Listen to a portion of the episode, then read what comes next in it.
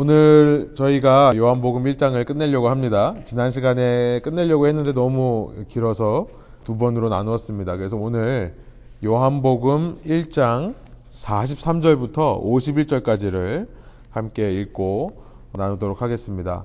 여러분 가지신 성경으로 편하신 번역으로 읽으시고요. 우리 한 목소리로 한번 43절부터 51절까지 한번 읽어보겠습니다. 저는 세 번역으로 읽겠습니다. 다음 날 예수께서 갈릴리로 떠나려고 하셨다. 그때에 빌립을 만나서 말씀하셨다. 나를 따라오너라.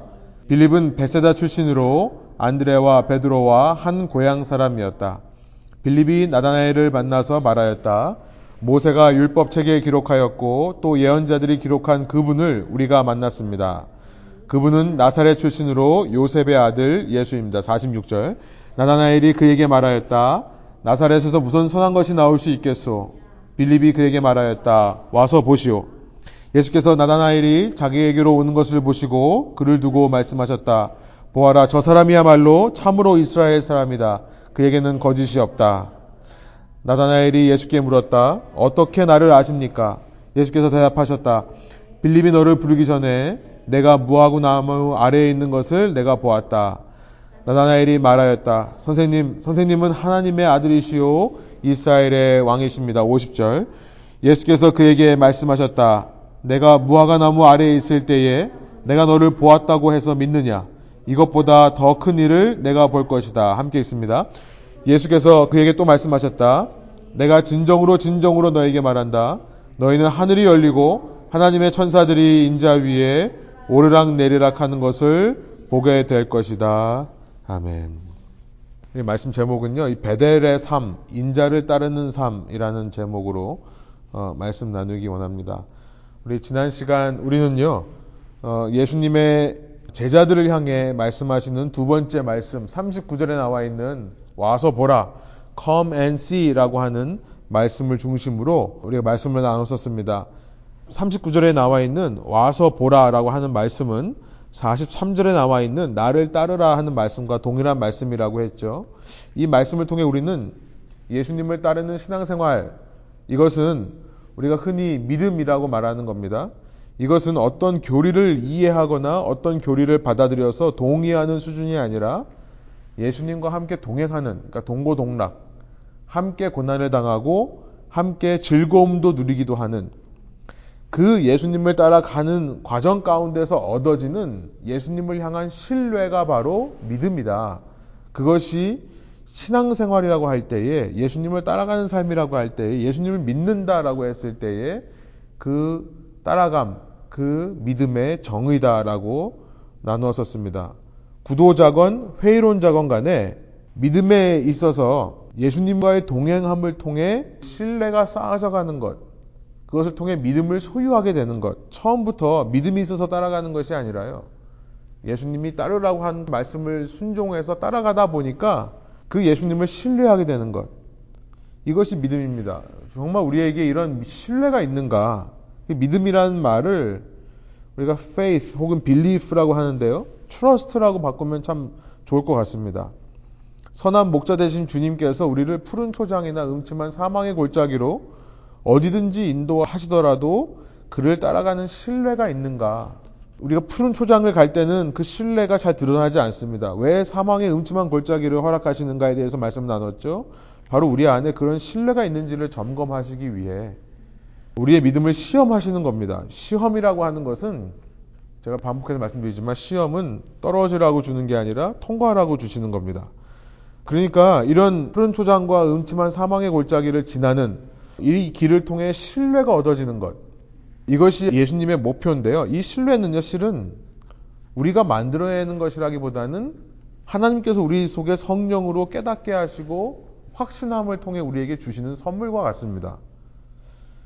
어, 그러니까 사실 이 믿음이라는 것은 에베소서 2장 7절부터 8절에 나오는 말씀대로 하나님의 선물입니다. 성령께서 우리 안에 만들어 가시는 거예요. 그 신뢰라고 하는 것은 그러나 나에게 그 신뢰를 위한 최소한의 노력은 필요합니다. 그 최소한의 노력은 뭐냐면 예수 믿는다면서 어떤 공식을 외우듯이 어떤 주문을 외우듯이 지적인 이해와 동의의 수준에서만 멈추려고 하지 않는 것. 그 노력이 필요하다는 거죠. 그냥 주술적으로 기도하는 수준에서 넘어서려 하는 것. 그 수준에서 넘어서서 성령의 인도하심에 자기 자신을 맡겨서 그 참된 믿음이 수준인 신뢰로 나아가는 것이 우리에게 필요한 노력이다. 그 신뢰를 위해 푸른 초장일지라도 음침한 사망의 골짜기라도 묵묵하게 따라가 보는 노력과 헌신이 우리에게 필요하다라고 하는 것을 지난 시간 생각해 봤습니다. 오늘도 결론은 똑같습니다. 이런 맥락에서 남아있는 이 43절부터 51절까지의 말씀을 다시 한번 살펴보기를 원하는데요. 제가 일부러 결론부터 말씀드리는 것은 내용이 혹시 복잡할까봐 미리 여러분이 좀 쉽게 이해하시라고 결론부터 말씀드립니다. 어떤 예를 좀 들면 좋겠는가 생각을 하다 보니까 어저께 한 경험이 있었습니다. 주원이가 한동안 좀 위가 아파서 고생하다가 지금은 이제 많이 회복된 상태예요. 회복됐지만 요즘 아침, 점심, 저녁까지도 잘 소화를 합니다. 그런데 요즘 계속 한 2주, 3주째 얘가 반복하는 게 뭐냐면 어, 이 자기 전에 이 위산 역류 현상이 조금 있는 것 같아요. 자기 바로 직전에. 그래서 위산이 약간 올라오는 것이 느껴지기 때문에 얘가 이제 토할까봐 걱정을 하는. 그러니까 위산 역류 현상이 경미하게 있는 것이 문제가 아니라 그것 때문에 걱정이 돼가지고 얘가 밤에 잠을 잘 못 자요. 전에는 잠을 좀 빨리 드는 편이었는데 지금은 몇 번 이렇게 힘들게 하다가 잠을 잡니다. 그래서 밤마다 저를 찾아요. 아빠를 찾아요. 엄마가 있을 때도 아빠가 집에 없으면 전화를 합니다. 전화를 해서 아빠 보고 빨리 집에 들어오라고. 어떤 날은 안 자고 기다리는 날도 있습니다. 그래서 요즘은 조금 이제 주원이 때문에 일찍 귀가를 하는 편인데 왜 아빠를 찾는가? 이유는 단 한 가지예요. 기도해 달라는 거예요. 아빠가 기도하면 자기가 나을 것 같다고 얘기를 하는 거죠. 기특한 겁니까? 그죠? 예, 이 아이 수준에서는 정말 귀한 믿음이라는 생각이 들어요. 이 아이 수준에는. 그런데 그 말 그대로 이것은 정말 어린아이 같은 수준의 신앙입니다. 정말 기특하긴 해요. 그렇게 밤마다 아빠 보고 기도해 야 하려고 하는데요. 근데 문제는 뭐냐면 한 번 기도한 다음에 좀 있다가 또 그런 현상이 걱정이 되면 또 기도해야 하려고 그러는 거죠. 그래서 제가 어젯밤에 처음으로 주원이한테 좀 도전을 해봤습니다. 토할 기분이 든다고 막 잠 못 자겠다고 징징거리거든요. 한 뭐 길면 한 시간 넘게 징징을 해요. 근데 또 이제 시작되는 거죠. 기도해 줬습니다. 그랬더니 좀 있다가 또 기도해 달라고 그러고. 그러니까 자기가 토할 것 같은 느낌이 들 때마다 아빠 기도 소리 듣고 싶은 건가 봐요. 지금까지는 그렇게 몇 주, 거의 한 달 넘게 그렇게 해준 것 같은데 어저께 처음으로 그런 얘기를 해봤어요. 또 기도해 달라고 하길래 주원아 너 정말 아까 기도한 거 너 믿음으로 한 거냐? 너 정말 하나님 신뢰하는 거니? 이런 얘기를 해봤어요. 조용하더라고요. 너 기도하면 하나님이 도와주실 거라고 생각해서 기도 요청하는 것은 참 좋은데 너 정말 너의 기도 속에 하나님을 신뢰하는 믿음이 있냐? 너가 이렇게 기도하면 하나님께서 토 안 하게 해주실 거라는 신뢰가 있냐? 너 지금까지 한 번이라도 토한 적 있었니? 지금까지 몇 달 동안 아빠가 수도 없이 많이 기도해 줬는데 너 한 번이라도 토한 적이 있었냐? 이렇게 기도하는 거는 그냥 그 당시에 불안한 마음 해소하려고 하는 거지 참 믿음으로 드리는 기도가 아니지 않겠냐. 이런 어려운 얘기를 막 했거든요. 그랬더니 알아들었는지 못 알아들었는지 모르겠더라고요. 제가 보기엔 못 알아들은 것 같습니다. 그러니까 그냥 잔 것 같아요. 그냥 조용하길래 보니까 잠들었더라고요. 그 얘기 듣다가. 그래서 아, 역시 아빠의 설교는 사람을 재우는 능력이 있구나. 라는 것을 다시 한번 실감했습니다만 그 잠든 아이를 보면서 이런 생각이 들었어요. 어쩌면 우리 아이들이 교육부에서 신앙을 배우면서 그냥 기도만 열심히 하면 된다. 그냥 말씀만 잘 읽고 외우면 된다. 그렇게만 하면 신앙이 있는 것처럼 배웠기 때문에 이 아이들이 좀 더 커서 삶의 어려움을 부딪히면요. 그렇게 쉽게 하나님을 떠나는 것은 아닐까. 우리 아이들에게 신앙이라는 것을 가르쳐 줄 때 그냥 필요할 때 하나님을 찾는 것 수준으로만 가르치면 정말 이 신뢰라고 하는 것을 가르치지 않으면 이 아이들의 삶이 어쩌면 지금 이렇게 미국이 75%라고 하는 청소년들이 대학교에 진학해서 떠나는 어쩌면 이것은 너무나 당연한 것은 아닌가 생각이 들었습니다. 아이들만 그렇습니까? 오늘날 교회에 실망하고 예수님에게 실망한 수많은 사람들이 많습니다. 그런 사람들이 어쩌면 신앙이라고 하는 것을 그냥 무슨 공식, 무슨 기본 교리 외우듯이 그런 지적 동의로만 신앙을 배우고 이 예수님의 come and see라고 하는 와서 보라는 초청의 메시지는 듣지 못했기 때문에 한때 지적 동의만으로 하나님을 믿고 살다가 조금 어려운 시간을 겪으면 그렇게 하나님에 실망하고 신앙에서 떠나는 것은 아닌가 생각이 드는 겁니다. 지적 동의만으로 신앙이 생긴다면 너무나 신앙은 쉽죠. 머리로만 신앙생활 하는 게 얼마나 쉽습니까? 지적 동의만을 신앙이라고 배웠다면 한편으로 체험이 너무 약한 신앙이 됩니다. 신비로운 체험을 말하는 게 아니라 절망의 골짜기를 지나갈 때 어떻게 지나가야 되는지를 모르는 신앙이 되는 거예요. 우리 철로 역정을 통해서 재작년 말에 철로 역정 살펴보면서 그걸 우리가 깨달았죠. 정말 믿음의 여정에는 항상 바른 길, 좋은 길만 있는 것이 아니라 실은 수많은 난관들이 있고 수많은 유혹들이 있고 어려움들이 있는 거다. 참 신앙이란 그 철로 역정과 같은 길을 지나면서 어디로 가야 될지, 어떻게 가야 될지를 모르는 상황 속에서도 예수님을 신뢰하는 거다. 우리가 어쩌면 늘 푸른 초장만 기대하는 예수님의 음성을 듣지만 푸른 초장으로 인도할 때만 귀를 기울이는 그것을 기복신앙이라고 합니다. 그, 그거에만 또 우리가 너무 익숙해졌기 때문에 믿음이 약한 크리스천들이 너무나 많은 것은 아닌가. 오늘 본문을 보니까요, 이 나다나엘이라는 사람, 그 정체가 누구건 간에 지난 시간에 혹시 바돌로메가 아닌가 생각을 했지만요, 알 수는 없습니다. 이 나다나엘이라는 사람이 누군건 간에 어쩌면 그가 이렇게 회의론자가 되었던 이유, 그 이유는 단지 신앙을 지적 동의 수준으로밖에 이해하지 않았기 때문이 아닐까 생각이 드는 겁니다. 그렇게 지적으로 하나님의 말씀을 이해하는 것만으로 내가 하나님을 믿는 사람이라고 착각했던 것은 아닌가. 그래서 결과적으로 어린아이 같은 신앙 수준에서 벗어나지 못했던 것은 아닌가 생각이 드는 거예요. 오늘 45절, 46절을 보니까요. 이런 기록이 있습니다. 제가 세 번역을 한번 읽어볼게요. 빌립이 나다나엘을 만나서 말하였다. 모세가 율법책에 기록하였고 또 예언자들이 기록한 그분을 우리가 만났습니다. 그분은 나사렛 출신으로 요셉의 아들 예수입니다. 나다나엘이 그에게 말하였다. 나사렛에서 무슨 선한 것이 나올 수 있겠소? 빌립이 그에게 말하였다. 와서 보시오. 46절에 보면 나사렛에서 무슨 선한 것이 나올 수 있겠는가? 라고 나다나엘이 반문하는 것이 기록되어 있습니다. 내가 말씀을 읽은 바로는 메시아가 온다면 나사렛 같은 곳에서 자란 사람으로 오지는 않는다. 하나님이 살아계시다면 하나님의 기름 부음 받은 왕 메시아를 그런 개로 같은 그런 사회에서 동떨어진 곳에서 태어나 자라게 할 리가 없다. 아마도 나다나엘은 이 하나님의 말씀을 잘 알았던 사람인 것 같습니다. 미가서 5장 2절에 해번역으로 제가 한번 읽겠습니다. 미가서 5장 2절에 이런 말씀이 있습니다. 그러나 너 베들레헴 에브라다야 너는 유다의 여러 족속 가운데서 작은 족속이지만 이스라엘을 다스릴 자가 내게로 나올 것이다. 그의 기원은 아득한 옛날 태초에까지 거슬러 올라간다.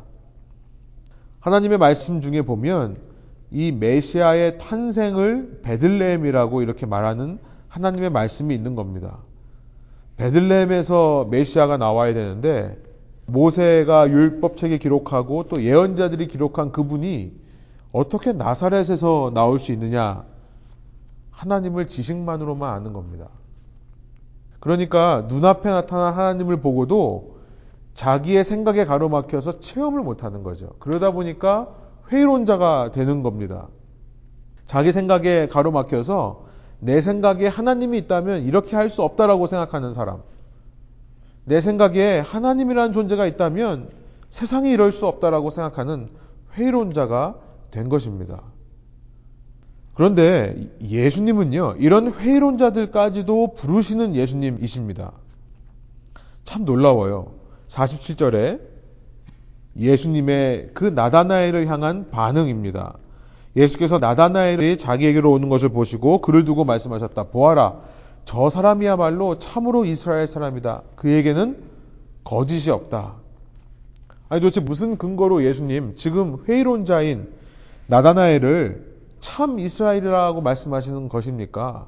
왜 그 속에 거짓이 없다라고 말씀하시는 것일까요? 이스라엘다운 것이 뭘까요? 참 이스라엘다운 것은 이스라엘의 정체성 무엇입니까? 바로 하나님의 백성입니다. 하나님의 백성이 되는 것은 어떻게 가능합니까? 오직 말씀으로만 가능합니다. 율법으로만 가능한 거죠. 이스라엘의 정체성은 말씀대로 사는 삶에 있었습니다. 그가 하나님의 말씀을 정확히 알고 있었다는 것을 예수님은 아시는 거예요. 조금의 타협 없이 하나님의 말씀을 그대로 믿기 때문에 메시아가 나사렛에서 나왔다는 것을 받아들일 수 없는 이 나다나엘의 모습. 단지 지식뿐인 신앙이었지만 그 마음의 중심에 말씀을 타협 없이 붙드는 말씀을 소중히 여기고 말씀을 연구하고 묵상하는 것이 있었기 때문에 예수님이 칭찬하시는 겁니다. 참 이스라엘이다. 저는요, 올 한 해 저와 여러분의 삶이 이런 예수님의 칭찬받는 삶이 되기를 소원합니다. 어떻게 가능합니까? 말씀을 붙듦으로 가능합니다. 그런데요, 단지 우리의 신앙이 이런 지적인 신앙에서 머무는 것을 예수님은 원하지 않는다는 것을 이후의 말씀을 통해 우리가 발견합니다.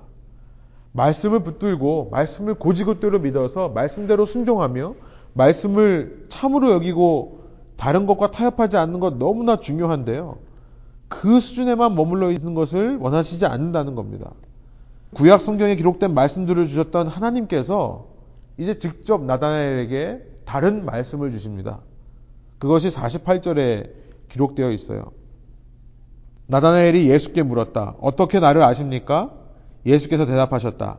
빌립이 너를 부르기 전에 내가 무화과 나무 아래에 있는 것을 내가 보았다. 이 말씀을 읽으면서요, 참 혼란스러운 말씀을 하신다. 내가 무화과 나무 아래에 있는 것을 보았다는 말이 도대체 무슨 의미일까? 라는 생각이 드는 겁니다. 무화과 나무 아래에 있는 것을 내가 보았다. 이게 무슨 말씀일까요? 어, 성경학자들은 이것이 지금 예수님께서 성경 말씀을 인용해서 나다나에게 어떤 메시지를 주는 거다라고 해석을 많이 합니다. 그러니까 예를 들면 스가랴서에 나와 있는 말씀이에요. 여러분 성경책이 있으시면 한번 스가랴서 3장으로 한번 가보시기 원합니다. 말라기 바로 전 책이죠. 스가랴서 3장 8절과 10절입니다. 제가 세 번역으로 한번 읽겠습니다. 여호수아 대제사장은 들어라. 여기 여호수아 앞에 앉아 있는 여호수아의 동료들도 함께 잘 들어라. 너희는 모두 앞으로 나타날 일에 표가 되는 사람들이다. 내가 이제 새싹이라고 부르는 나의 종을 보내겠다. 이 여호수아라고 말하는 것은 이스라엘을 대표하는 겁니다. 그러니까 여호수아의 후손들, 이스라엘을 말하는 거죠. 여호수아의 동료들, 하나님의 백성들을 얘기하는 겁니다. 이제 새싹이라고 부르는 나의 종을 보내겠다. 새싹이 메시아입니다. 그런데 10절에 가보면요. 제가 세 번역을 읽습니다. 나 망군의 주가 말한다. 그날이 오면 너희는 서로 자기 포도나무와 무화과 나무 아래로 이웃을 초대할 것이다. 새싹이라고 불리는 메시아가 나타나는 시대가 되면 여호수아와 동료들이 포도나무와 무화과 나무 아래로 사람들을 서로 초대할 거다. 그러니까 많은 성경학자들은요. 나다나엘이 여호수아의 후손들 곧 이스라엘을 지금 대표하고 있다고 이해를 하고요. 그리고 새싹이신 분이 예수님.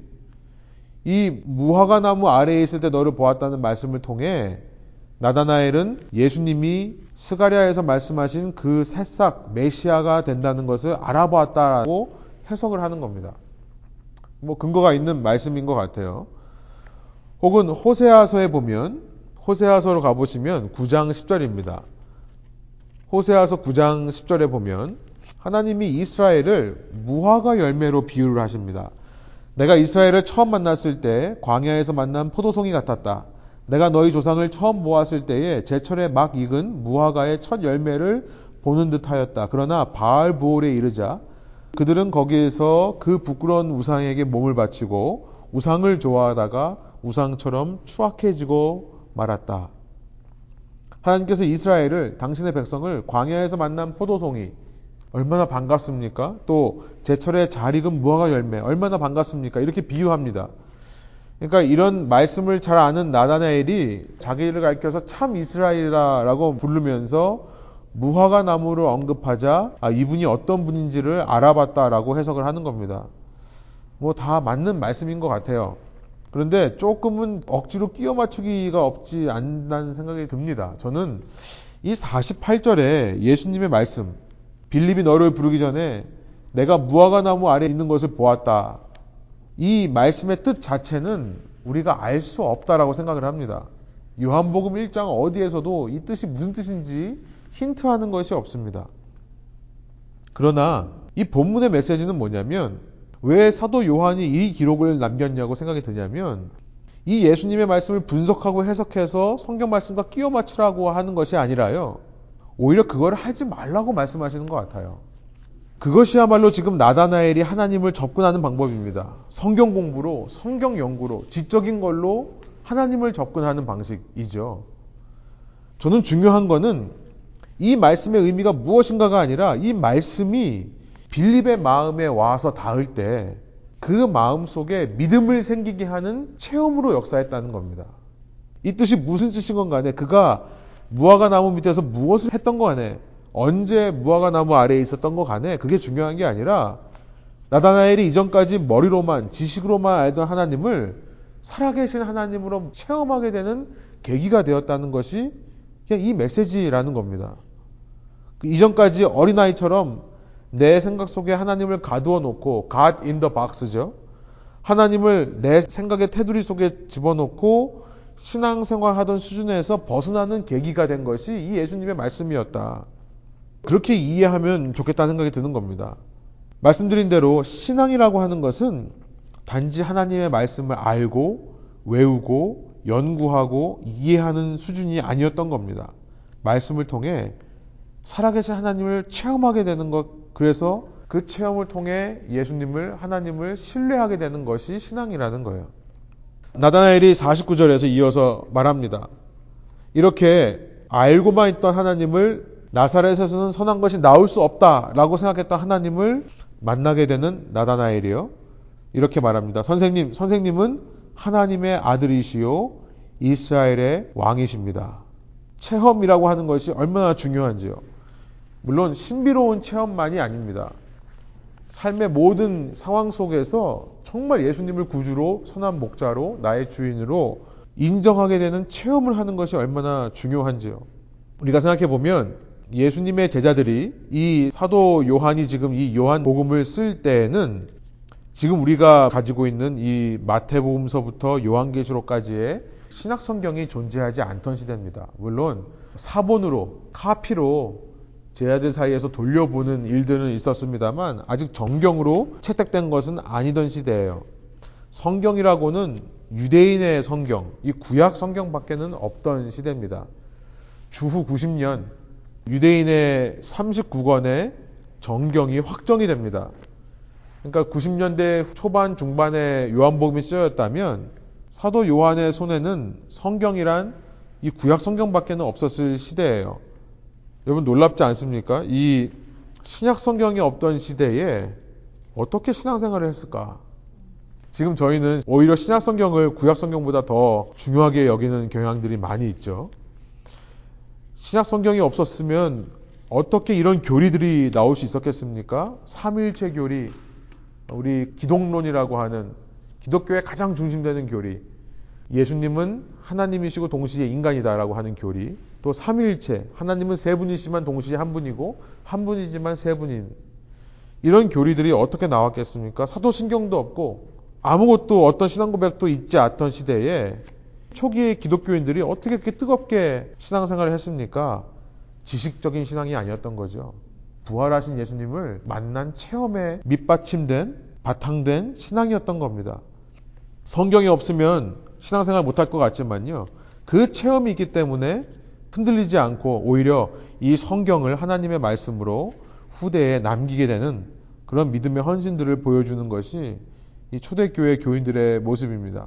저는 49절에 이 체험이야말로 나다나엘이 예수님의 말씀을 통해 체험한 예수님을 만난 이 만남이야말로 우리의 인생에 굉장히 중요한 고백이다 생각이 듭니다.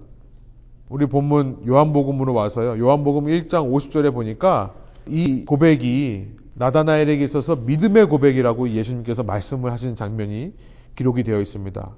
예수께서 그에게 말씀하셨다. 내가 무화과 나무 아래에 있을 때 내가 너를 보았다고 해서 믿느냐? 무슨 말입니까? 너가 이것을 믿은 것이 내가 단지 이 말을 해서 믿은 거냐?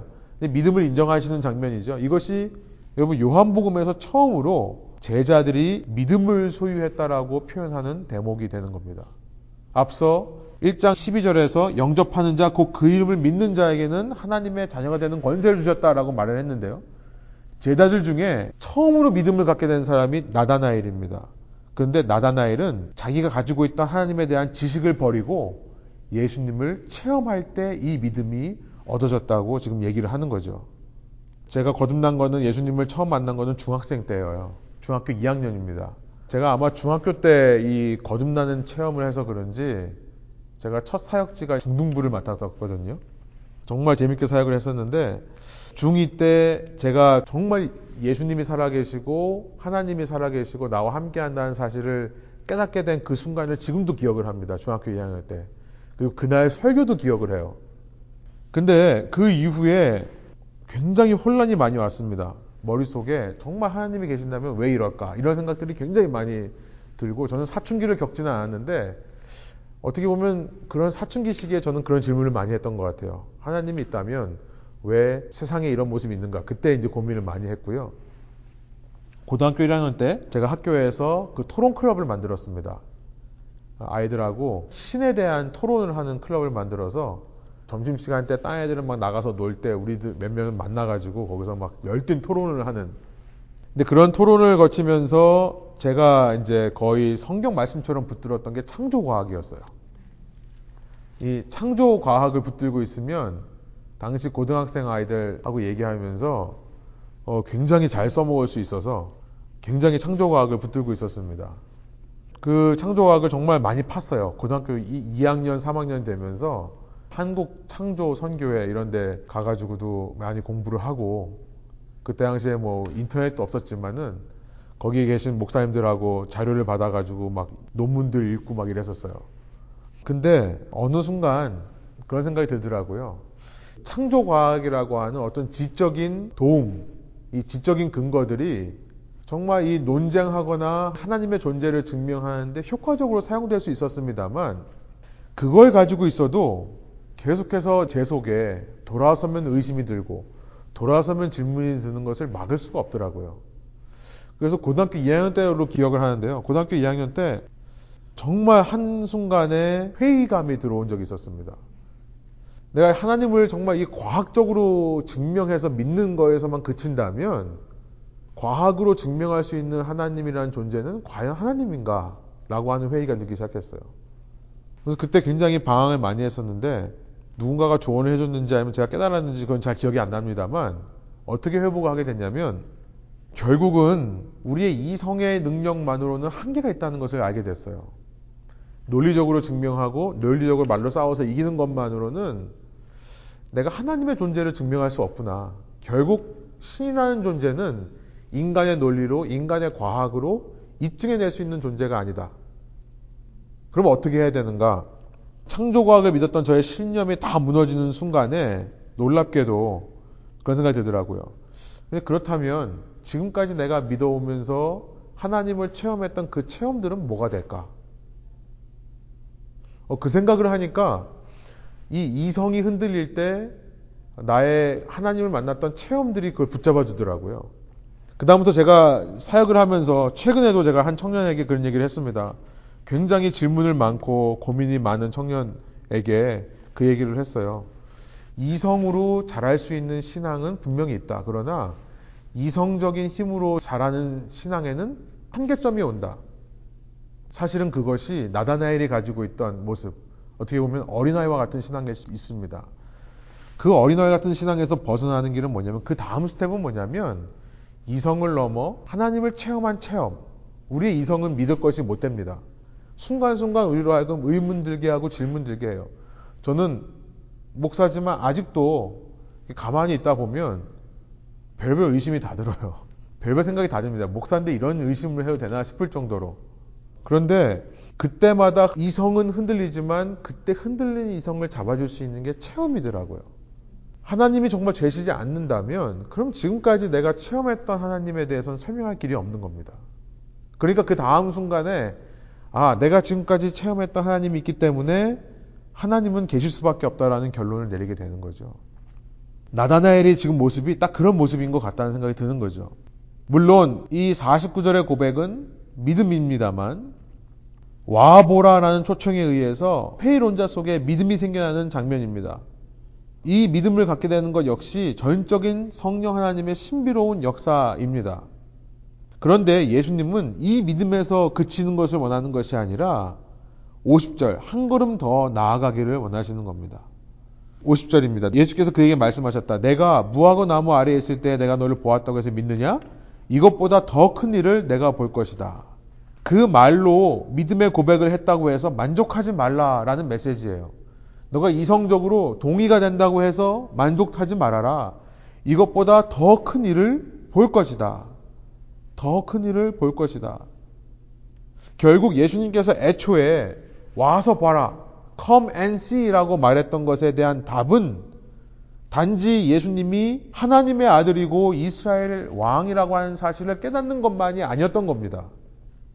거기서 한 걸음 더 나아가서 바로 이보다 더 큰 일을 너가 볼 것이다. 이것을 봐라 라고 초청하셨던 거예요. 예수님의 come and see는 단지 지적인 동의로 끝나는 것이 아니라요. 그것보다 더 큰 일을 네가 봐야 된다라고 하는 초청으로 이어지는 겁니다. 이보다 더 큰 일이 뭘까요? 예수님을 하나님의 아들로 이스라엘 왕 메시아로 인정하는 것보다 더 큰 일이 무엇일까요? 예수님이 이 일로 우리를 초청하고 계신다는 겁니다. 그 일에 대해서 51절이 말씀하는 거예요. 51절 우리 한 목소리로 한번 다시 한번 읽어보겠습니다. 예수께서 그에게 또 말씀하셨다. 내가 진정으로 진정으로 너에게 말한다. 너희는 하늘이 열리고 하나님의 천사들이 인자 위에 오르락 내리락 하는 것을 보게 될 것이다. 그 과연 더 큰 일이 무엇인지를 말씀하시면서 진정으로 진정으로 라고 표현하고 있습니다. 추룰리 추룰리라고 표현하고 있는데 아멘 아멘입니다.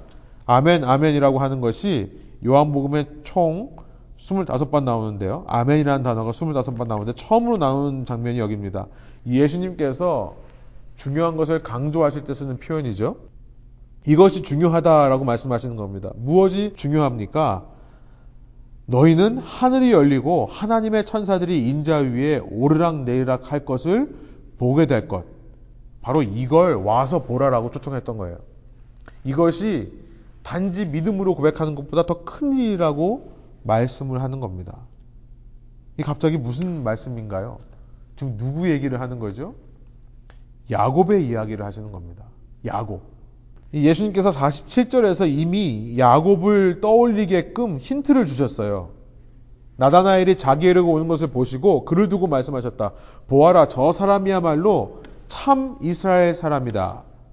그에게는 거짓이 없다. 그에게는 속임이 없다.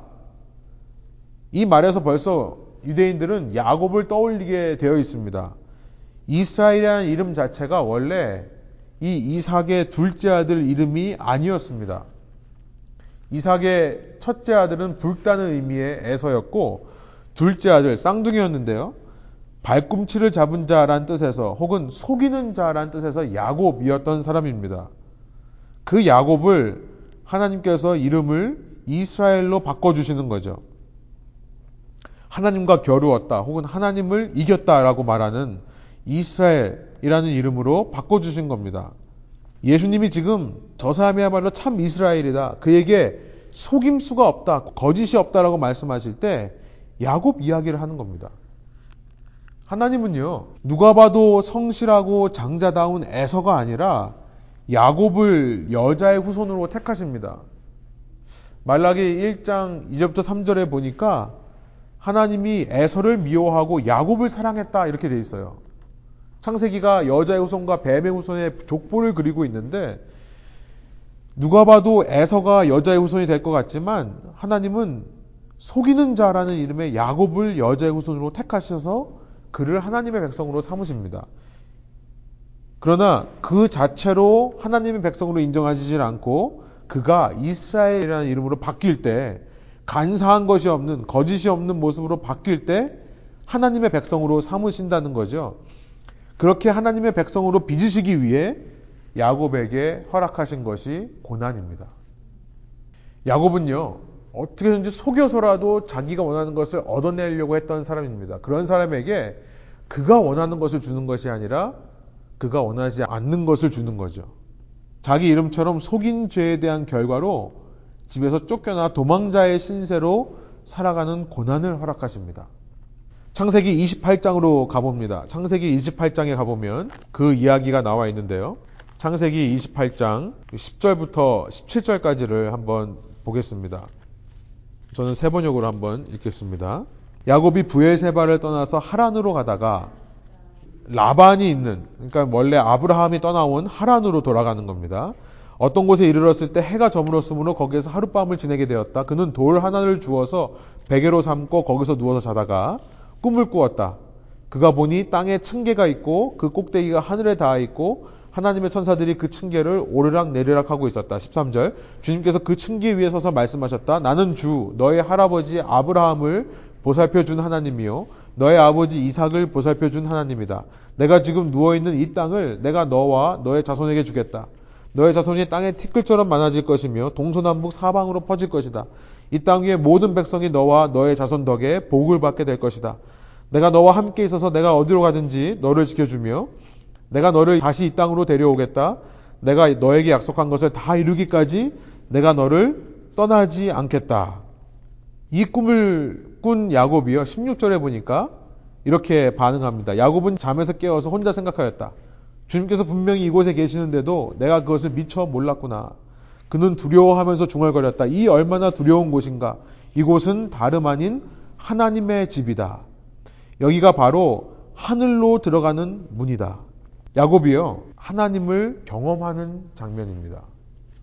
그의 인생에 처음으로 하나님의 존재를 체험하는 장면이에요. 이전까지는 그저 아브라함의 하나님, 우리 할아버지의 하나님, 또 아버지의 하나님. 야곱은 이전까지 하나님을 알지 못했습니다. 그러니 속이면서 살았죠. 내 힘으로 내 삶을 어떻게든지 내 지혜로 이끌어 가려고 살았죠. 하나님에 대해서는 들었습니다.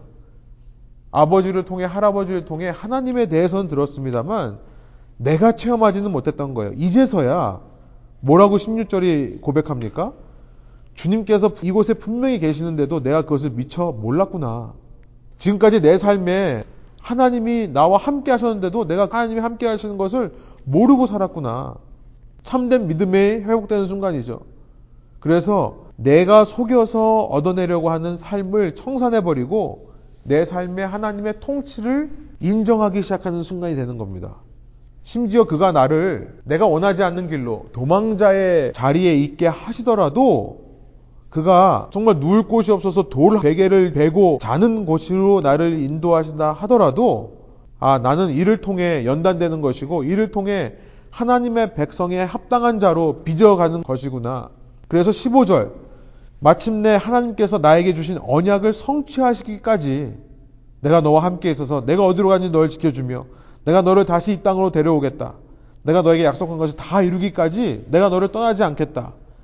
아, 내가 내 삶을 위해 노력하는 것보다 하나님이 이 언약을 이루시기 위해 나보다 더 큰 열심으로 일하시는구나.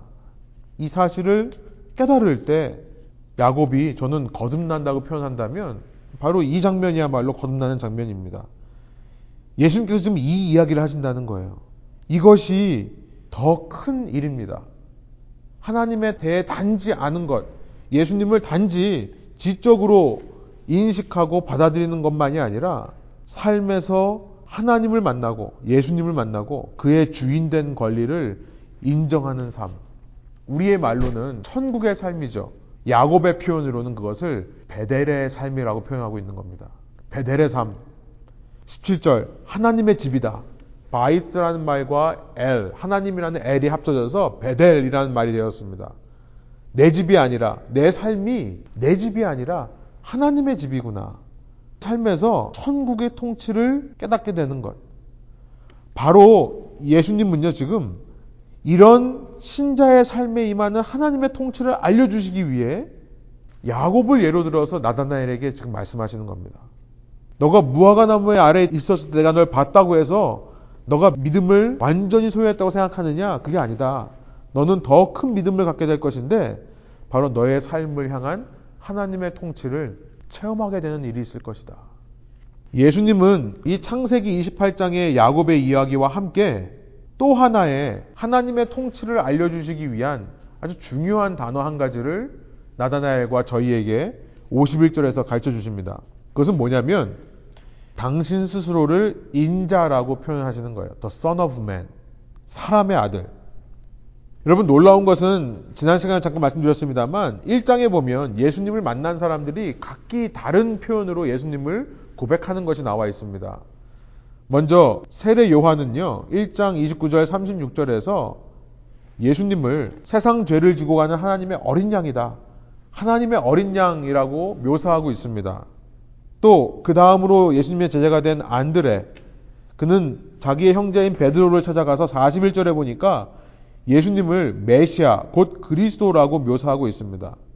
그 다음에 제자가 된 빌립 빌립은요 45절에 보니까 예수님을 모세가 율법에 기록했고 예언자들이 기록한 그분이라고 표현하고 있습니다. 신명기 18장 15절에서 말한 그 선지자다. 더 프라펫이라고 예수님을 묘사합니다. 또 그 빌립의 말을 듣고 예수님을 찾아온 나다나엘은요. 49절에서 예수님을 하나님의 아들이라고 고백하고 있고요. 이스라엘 왕으로 묘사하고 있습니다. 예수님을 향한 모든 표현이 여기 다 들어 있습니다. 그렇죠? 하나님의 어린 양, 메시아 그리스도, 그 선지자, 하나님의 아들, 이스라엘의 왕. 예수님에 대한 모든 표현이 다 있는데요. 여러분, 예수님은 이 명칭이 맞습니다. 예수님을 향한 이 명칭은 맞게 표현한 겁니다. 그런데 제일 중요한 명칭이 무엇인가? 사도 요한이 이 본문 1장을 통해 전하고자 하는 포인트는 뭐냐면 사람들은 예수님을 이렇게 말하지만 예수님은 당신 스스로를 계시하실 때 인자라고 계시하셨다는 사실이에요. 예수님은 인자로 불리기를 원했고 인자로 불리시는 것을 기뻐하셨다는 사실입니다. 요한복음만이 아니라 다른 모든 복음서도 예수님께서 당신 스스로를 말씀하실 때 인자라는 표현을 쓴다는 거예요. 인자, 이 Son of Man이라고 하는 것은 첫 번째는 그 말 그대로 사람의 아들, 그러니까 예수님의 인성을 의미하는 것으로 이해할 수 있습니다. 사람의 아들이다. 그러니까 예수님은 성령으로 잉태되셨죠. 그러나 마리아의 몸속에서 났습니다. 어린 아기로 태어났죠. 아까 말씀드린 기독론에서 말씀드리는 것처럼 기독론은 기독교의 핵심되는 교리인데요. 기독론이라는 것은 예수님의 신성과 인성을 말하는 것이 기독론입니다.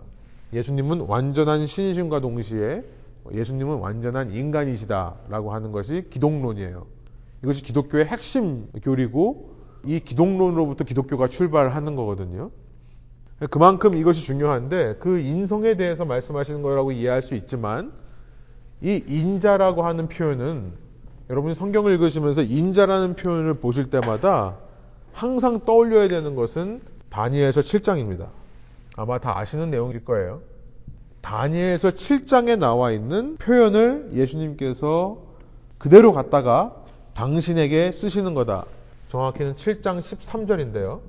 여러분 성경책으로 한번 7장을 한번 가보시겠습니다. 다니엘서 7장으로 가셔서 우리 9절부터 제가 한번 세 번역으로 읽을 테니까 여러분 눈으로 따라오시면 좋을 것 같아요. 다니엘서 7장 9절이에요. 내가 바라보니 옥좌들이 놓이고 한 옥좌에 옛적부터 계신 분이 앉으셨는데 하나님을 묘사하는 겁니다. 성부 하나님. 우리 삼일체 개념을 본다면 성자 하나님이 아니라 성부 하나님을 가리키는 장면이에요. 옛적부터 계신 분이라는 것이 망군의 주 여호와 야훼를 말하는 겁니다. 옷은 눈과 같이 희고 머리카락은 양털과 같이 깨끗하였다. 옥좌에서는 불꽃이 일고 옥좌의 바퀴에서는 불길이 치솟았으며 10절 불길이 강물처럼 그에게서 흘러나왔다. 수종 드는 사람이 수천이요 모시고 서 있는 사람이 수만이었다. 심판이 시작되는데 책들이 펴져 있었다. 내가 보고 있는 동안에 작은 뿔이 크게 떠드는 소리를 들을 수 있었다. 내가 살펴보니 넷째 짐승이 살해되고 그 시체가 뭉그러져서 타는 불에 던져졌다. 12절. 그리고 그 나머지 짐승들은 그의 권세를 빼앗겼으나 그 생명은 얼마 동안 연장되었다. 다니엘서 7장은요, 이 네 짐승의 환상으로 시작되죠. 네 짐승의 환상. 세상 왕국을 상징하는 겁니다. 첫째 짐승은 바벨론입니다. 둘째 짐승은 메데 페르시아 연합국입니다. 그리고 셋째 짐승이 그리스예요. 넷째 짐승이 로마입니다.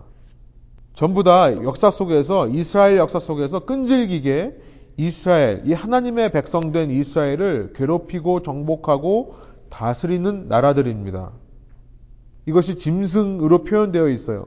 이 짐승의 지배 아래서 신음하고 고통할 수밖에 없는 이스라엘을 다니엘서 7장이 예언하고 있는 겁니다.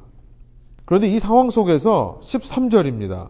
다니엘서 7장 13절. 내가 밤에 이러한 환상을 보고 있을 때 이렇게 내 짐승이 일어나 이스라엘을 괴롭히는 이 환상을 보고 있을 때 인자 같은 이가 오시는데 사람의 아들 같은 이가 오시는데 하늘 구름을 타고 와서 옛적부터 계신 분에게로 나아가 그 앞에 섰다.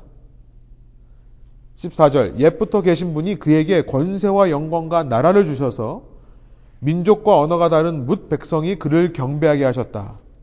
그 권세는 영원한 권세여서 옮겨가지 않을 것이며 그 나라가 멸망하지 않을 것이다. 보좌에 앉으신 옛적부터 계신 분이 그에게 권세와 영광과 나라를 주셨다. 이것은 왕이 아들 왕자에게 하는 일이죠.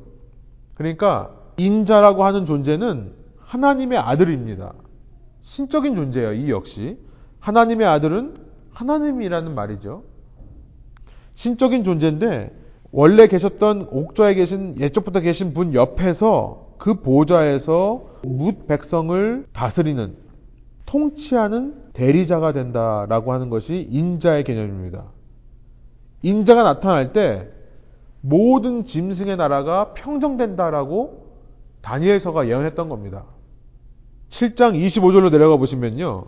25절부터 27절이에요.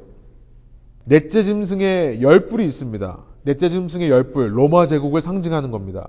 그런데 그가 가장 높으신 분께 대항하여 말하며 가장 높으신 분의 성도들을 괴롭히며 정해진 때와 법을 바꾸려고 할 것이다. 다니엘은 로마 왕국이 이스라엘 백성을 괴롭히는 것을 지금 예언하고 있습니다. 성도들은 한 때와 두 때와 반 때까지 그의 권세 아래 놓일 것이다. 이렇게 하나님의 백성이 세상 왕국에 의해서 짐승에 의해서 짓밟히는 시기가 한때, 두 때, 반 때라고 돼 있죠. 한때, 두 때, 반 때면 더하면 1 더하기 2 더하기 0.5는 3.5입니다. 그러니까 지난번에 엘리야가 비가 안 오게 한 것이 3.5년이라고 얘기를 했었죠. 사실은 야고보 사도의 말이 아니라 예수님께서 엘리야를 인용하면서 엘리야가 기도했더니 3.5년 동안, 3년 반 동안 비가 오지 않았다라고 말씀하셨던 거가 있습니다. 어, 왜 3.5라는 숫자가 중요하냐면 이것이 하나님의 정한 심판의 기간이라는 의미가 있기 때문에 그래요. 7의 반이기 때문에요. 완전 숫자의 반인데요. 하나님께서 통치하시는 시기가 7이라고 한다면 그의 반인 3.5라고 하는 것은 잠시 동안 하나님께서 심판을 허락하시는 시기라고 이해를 하고 있습니다. 지금 다니엘서도 그 얘기를 하는 거예요. 하나님의 정한 시간까지 3.5라고 하는 완전하지 않은 수, 완전의 반밖에 안 되는 수. 그러니까 하나님의 심판의 시기는 오래 가지 않을 거다라는 의미가 포함되는 거예요. 3.5라는 숫자 속에. 그 한때와 두때와 반때까지 이 짐승의 권세 아래 놓일 건데요. 26절. 그러나 심판이 내려서 이 인자를 통해 심판이 내려오는 겁니다. 그는 권세를 빼앗기고 멸망하여 없어질 것이다. 짐승의 세력은 권세를 뺏기고 멸망해질 거다. 그리고 나서 27절. 나라와 권세와 온 천하 열국의 위력이 가장 높으신 분의 거룩한 백성에게로 돌아갈 것이다. 그의 나라는 영원한 나라다. 권세를 가진 모든 통치자가 그를 섬기며 복종할 것이다. 인자에 의해 하나님의 나라가 회복되는 환상입니다. 인자에 의해 하나님의 백성인 여기 지금 성도라고 나와 있습니다. 성도들이 회복되는 환상인 겁니다. 그 인자가 언제 나타나는가? 로마 시대 때 하나님의 영원한 통치를 회복하기 위해 그 인자가 온다는 것을 다니엘이 예언했고요. 지금 예수님께서 자기 자신을 가리켜서 인자라고 하는 표현은 바로 그렇게 이 모든 짐승의 왕국을 심판할 인자가 바로 나다라고 말하는 거예요. 심판자입니다. 그가 오셔서 그 로마 제국에 오셔서 이 세상의 역사 속에 하나님의 통치를 실현하시기 시작하시는 겁니다. 예수님이 당신을 인자라고 말하는 것은 나로 인해 이 땅에 이제 이 짐승의 세력을 완전히 엎어버릴, 뒤집어버릴 하나님의 통치가 시작되었다는 것을 알리는 신호가 되는 거죠. 그런데 그 통치가 아직 완전하지 않습니다. 그래서 예수님이 다시 오시는 겁니다. 그러니까 이 다니엘서의 환상은 예수님의 초림을 말하기도 하고 동시에 예수님의 재림을 말씀하기도 하는 겁니다. 세상의 왕국 속에서 언젠가 완성될 영원한 통치를 위해 내가 다시 올 것이다.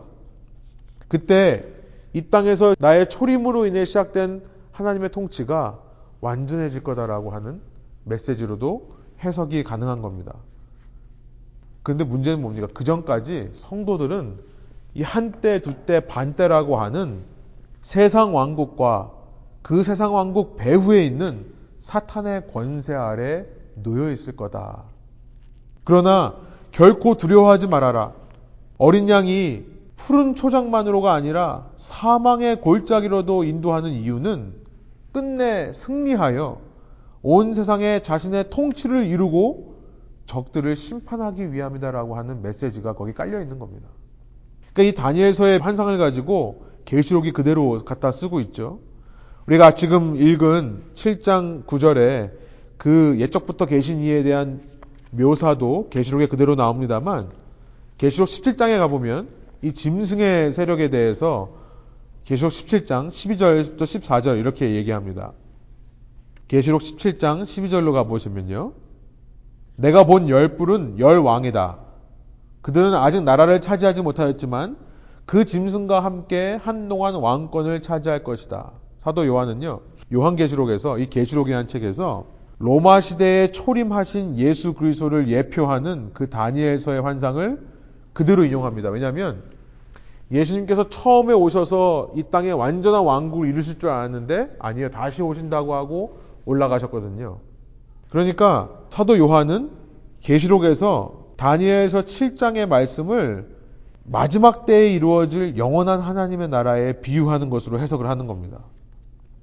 우리가 이 땅을 사는 한 아직도 계속해서 로마의 핍박은 있고 로마는 계속해서 믿는 사람들을 핍박하려고 하고 박해하려고 하는 세상 왕국 속에서 성도들이 계속 이 한때, 두때, 반때를 지나며 고난을 받고 있지만 계시록의 메시지는 그겁니다. 13절 그들은 한 마음이 되어서 그들의 능력과 권세를 그 짐승에게 내줄 거지만 14절 그들이 어린 양에게까지 싸움을 걸 것이지만 14절이 이렇습니다. 어린 양이 그들을 이기실 것이다. 그것은 어린 양이 만주의 주요 만왕의 왕이기 때문이며 어린 양과 함께 있는 사람들이 부르심을 받고 택하심을 받은 신실한 사람들이기 때문이다. 바로 예수님께서 인자이시기 때문에 결국에는 이 고난을 당한다 하더라도 반드시 회복되고 구원받을 것이다. 얼마나 짐승과 함께 왕권을 내어줘서 짐승이 다스리는 시기가 되는가. 계시록은 11장에 보면요. 이 다니엘서 7장의 그 한때, 두때, 반때의 메시지를 그대로 인용해서요. 1260일이라고 합니다. 1260일 동안 교회가 짓밟히고 믿음의 증인들이 죽임을 당하고 1260일 동안 사탄의 권세가 활동할 시간을 얻었다라고 얘기를 합니다. 1260일이라는 것이 3.5 곱하기 360이죠. 유대인들은 한 달이 30일이라고 생각했기 때문에 1년이 365일이 아니라 360일이라고 생각했습니다. 3.5년이에요. 똑같은 이야기를 하는 겁니다. 이 기간 동안에 성도는 연단받아 준비되는 시간이 되는 겁니다. 그러면서 심판받는 자는 심판이 준비되는 시간인 거예요. 예수님께서 나다나엘에게 이런 말씀을 하시는 겁니다. 마치 야곱이 그 전까지 하나님을 모르다가 그가 고난 받는 속에서 하나님을 알게 된 것처럼 마치 인자가 이 땅에 나타날 때 성도들이 짐승의 권세 아래에서 신음하다가 그 짐승의 권세 속에서 다스림을 받다가 이 다스림 받는 시간으로 인해 인자의 통치를 기대하게 되고 사모하게 되고 인자의 통치를 깨달아 알게 되는 것처럼 나다나엘아 너가 지적인 신앙생활 그렇게 안주하는 신앙생활 지적인 신앙생활은 정말 위험한 게 없죠. 머리로만 신앙생활 하는 것은 너무나 쉽습니다. 거기에만 갇혀 있는 것이 아니라 그보다 더 큰 일, 거기서 한 걸음 더 나아가서 인생의 푸른 초장뿐만 아니라 음침한 사망의 골짜기로도 인도하는 하나님을 만나게 될 때, 그때야 진정으로 하나님을 신뢰하는 사람이라고 말할 수 있을 것이다. 예수님이 그 메시지를 나다나엘에게 또 오늘 우리에게 주시는 거라 생각하게 되는 것입니다. 한 해를 시작하면서요, 우리에게 소원하는 것이 있습니다. 우리가 소원하는 것은 올 한 해의 삶을 통해 나의 꿈을 이루고 내가 원하는 일들을 이루는 것이 아닙니다. 올 한 해 분명 여러 가지 우여곡절도 있을 겁니다. 내 삶에 내가 원하지 않는 대로 어, 내 삶이 이끌어질 수도 있고요. 꼭 내가 원하는 대로만, 내가 기대했던 대로만 응답되지 않는 일들도 있을 것입니다. 그런데 이 한 해 동안에 왜 그런 일들이 있을까? 왜 내 삶에는 이렇게 사망의 골짜기 같은 시간들이 있을까? 그래서 하나님에 대해 원망하고 하나님의 존재를 부인하는 그런 모습으로 살아가는 것이 하나님의 목적이 아니라요. 이런 시간들을 통해 오히려 우리의 목자 되신 예수님을 신뢰하게 되는 계기로 삼으시기 위해 우리의 삶을 이렇게 이끌어 가시는 하나님인 것을 우리가 이 시간 말씀을 통해 발견하고 깨닫게 되기를 소원합니다. 지적인 동의만으로 신앙생활 하는 것이 아니라 그런 삶의 우여곡절 속에서 동고동락 속에서 기쁠 때와 슬플 때, 즐거울 때와 평안할 때뿐만 아니라 어렵고 힘든 과정을 통해서 예수 그리스도를 만나야만 그것이 우리에게 참 신앙이 된다는 것, 참 믿음이 된다는 것을 기억하셔서 그 기간을 지내시며 연단받아 준비되시기를 원하고요. 예수님을 더욱더 신뢰하는 믿음이 우리에게 회복되는 그래서 나다나엘과 같이 한 걸음 더 나아가 주님을 정말 따르는 제자가 되는 저와 여러분 되시기를 소원합니다. 함께 기도하시겠습니다. 하나님 이 시간 이 1장의 마지막에 좀 어렵고 이해되지 않는 말씀을 통해서 하나님은 우리에게 이 말씀의 뜻이 무엇인지를 이해하라는 목적으로 주신 것이 아니라 이 말씀을 통해 나다나엘이 하나님을 만났다는 사실, 지적인 신앙에만 머물지 않고 하나님을 직접 만나고 체험했던 야곱과 같이 주님, 주님께서 저희에게 주님을 만나고 체험하기 위해 삶의 여러 가지 우여곡절을 천려역정과 같은 그 길을 허락해 주신다는 것을 이 말씀을 통해 발견합니다. 앞으로 우리의 삶에 우리가 원하는 대로 이루어지는 것들도 있을 거고 우리가 원하지 않는 대로 이루어질 것도 있겠지만 이 모든 것이 우리 안에 주님을 향한 신뢰를 만들기 위한 신뢰를 통해 정말로 주님을 체험하게 하기 위한 하나님의 장치라는 것을 잊지 않고 환란 중에도 고난 중에도 어, 정말 이 환란과 고난이 영원한 것이 아니라 그렇게 우리 안에 믿음이 회복되고 우리 안에 정말 주님의 신부로 준비되는 우리가 정말 주님을 체험하는 믿음을 시험하시기 위해 단지 잠깐 동안만 허락된 고난이라는 것을 믿으며 하나님 앞으로 다가올 모든 환란과 고난 앞에서 위축되지 않고 오히려 즐거워하며 기뻐하며 주님을 따라가는 저희들 한 사람 한 사람 삼되게 하여 주옵소서. 여기 자리에 모여 있는 한 가정 한 가정마다 앞으로 이끄실 삶 속에 그런 믿음의 결단이 있기를 원하고 그런 어려움들을 통해 오히려 주님을 더 가까이 만나며 그런 힘든 일을 통해서도 주님을 더 체험할 수 있는 놀라운 신앙의 신비가 성령 안에서 저희에게 주어지게 하여 주셔서 날마다 더 성숙하는 신앙인으로 주님을 더 알아가고 주님을 더 닮아가는 신앙인으로 설 수 있도록 주님께서 저희와 함께 하여 주옵소서. 올 한 해도 그렇게 하실 것을 믿고 감사드리며 예수 그리스도의 이름으로 기도합니다. 아멘.